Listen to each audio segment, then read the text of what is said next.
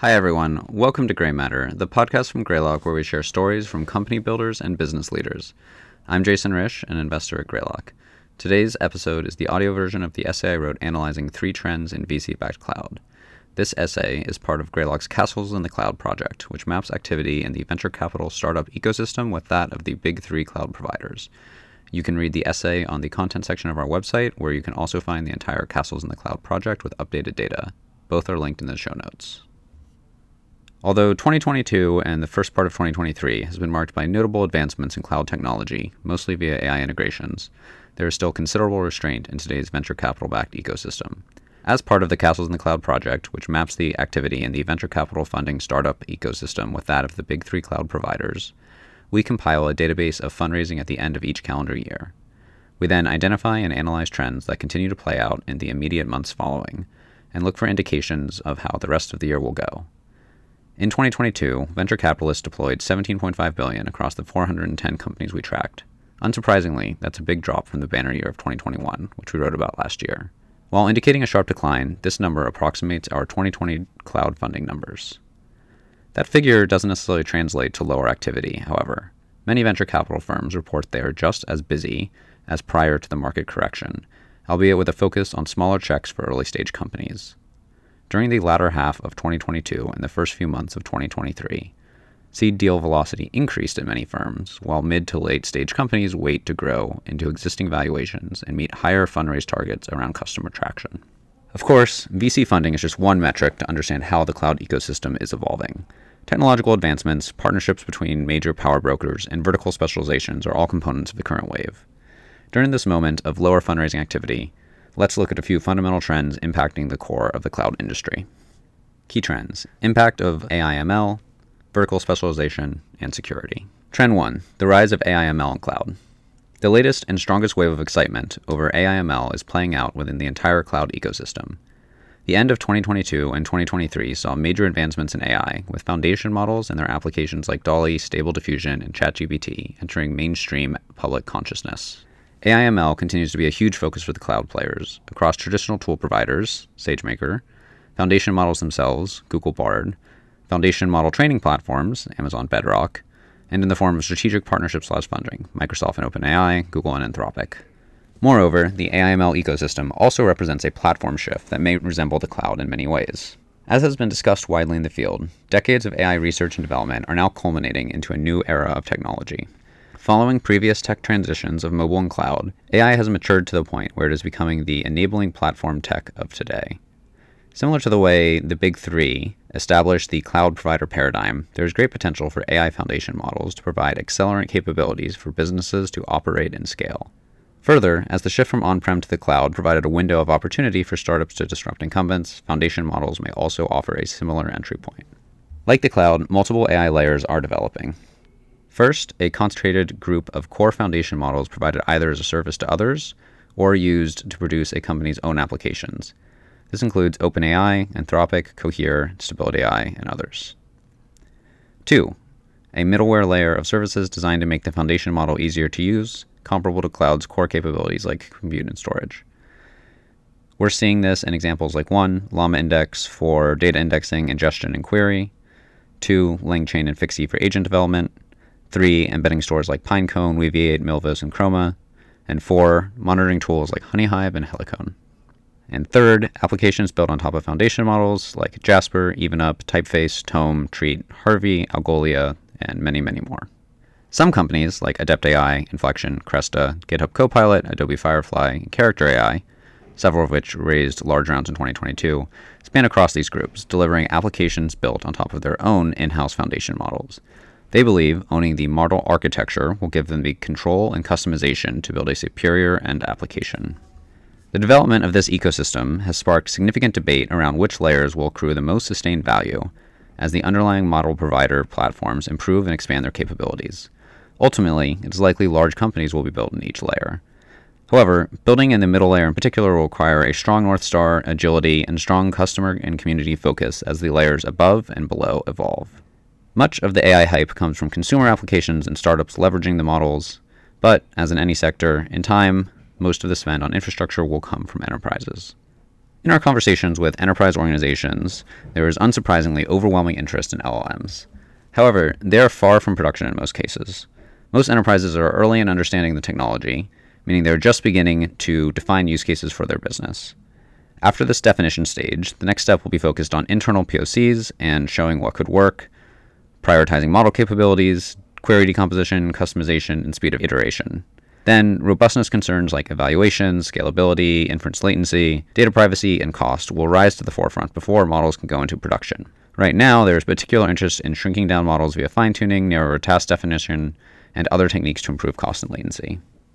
AI's impact on the nature of software development, business models, and strategic partnerships seems to become more pronounced on a daily basis. We're even starting to see competition aimed at becoming a viable fourth cloud behind the big three Oracle and NVIDIA. While still trailing the big three, Oracle Cloud Infrastructure has improved their offering over the past few years, particularly in AI and ML. On March 9th, Oracle announced in their earnings report that cloud infrastructure spend was up 55%, representing more than 20,000 customers and several with $1 billion contracts. Oracle has made intelligent moves across their portfolio, combining lift and shift capabilities, strong third party integrations, first party connectivity with applications like Oracle ERP, and more vertical offerings. However, their most notable work might be in AIML and their partnership with NVIDIA. NVIDIA's GPU suite has provided the hardware backbone for ML, and the company recently announced their AI Foundation set of cloud services for generative AI across text, images, biology, and more. AI Foundations combines cloud services, pre trained foundation models, frameworks, and optimized inference engines to help enterprises customize foundation models to their own data. At its core is NVIDIA DGX Cloud, which was first released on OCI, with Azure GCP and others in development. In fact, Adept AI is using OCI to develop their product. Given the importance of AIML to the cloud going forward, it will be interesting to track Oracle's and NVIDIA's offerings over the next year. Trend 2 Vertical Specialization. Another fundamental trend affecting the cloud landscape is the burgeoning role of the quote industry cloud. Industry clouds bridge the gap between technology and solution, combining SaaS, PaaS, and IaaS capabilities tailored to a specific vertical together into a single offering. By tightly coupling these composable cloud capabilities together, a solution can directly address vertical business challenges, effectively turning a cloud developer platform into a business platform. Companies across the cloud ecosystem are offering industry cloud services. The cloud providers themselves offer individual services in areas like life sciences, Amazon Omics, Microsoft Genomics, GCP Cloud Life Sciences, and financial services, Amazon FinSpace, GCP, Open Banking API. But ERPs, ISVs, and SIs do much of the heavy lifting to develop on top of cloud platforms in order to tailor solutions to customer segments.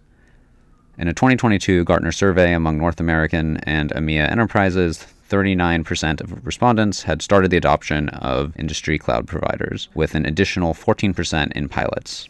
Some startups have begun marketing around the concept over the past few years. For example, Fabric, one of the this year's new unicorns, wrote about the need for a flexible, modular, and scalable AWS for commerce platform that they seek to fill. The caveat to this approach is the risk of creating vendor lock in, so customers are still looking for options that provide a degree of modularity. In banking, for example, an industry specific solution will meet banking compliance uh, and security requirements out of the box, exceeding typical cloud standards that would require heavy configuration. This industry cloud trend corresponds to a renewed interest across venture in vertical software. As software and cloud infrastructure continues to grow in complexity, Industries with specific needs and workforces specialized in areas outside of software need tailored solutions. As we noted last year, this specialization is often a startup's edge. As advancements in AI and the proliferation of industry specific clouds are contributing to the overall growth and complexity of the entire cloud ecosystem, the need for continually evolving security tools has also increased. Small, hyper focused teams may be best suited to serve these needs. Trend 3 Security. Security remained a hot category in 2022, recording the highest funding, 3.2 billion, among tracked companies and ranking among the highest categories by number of new unicorns, 13. It's not a surprise given Gartner ranks cloud security specifically as the fastest growing security category, while other categories affected by the cloud such as application developer security and data security slash privacy rank as the next top 2 in year-over-year growth. While the total funding figure is highest among this year's categories, it does represent a drop compared to last year and parallel with the rest of the market. Startups looking for opportunities in this sector should bear in mind that while security budgets remain strong, enterprises are placing a higher emphasis on platform consolidation, as well as on security companies that replace existing budget lines as opposed to those seeking net new spend, Correspondingly, investors are wary of potentially overcrowded segments that may not be standalone. As far as cloud specific security goes, companies like Wiz are growing at unprecedented rates. The secular growth of cyber overall is reflected in the spread of new unicorns across surface areas and markets.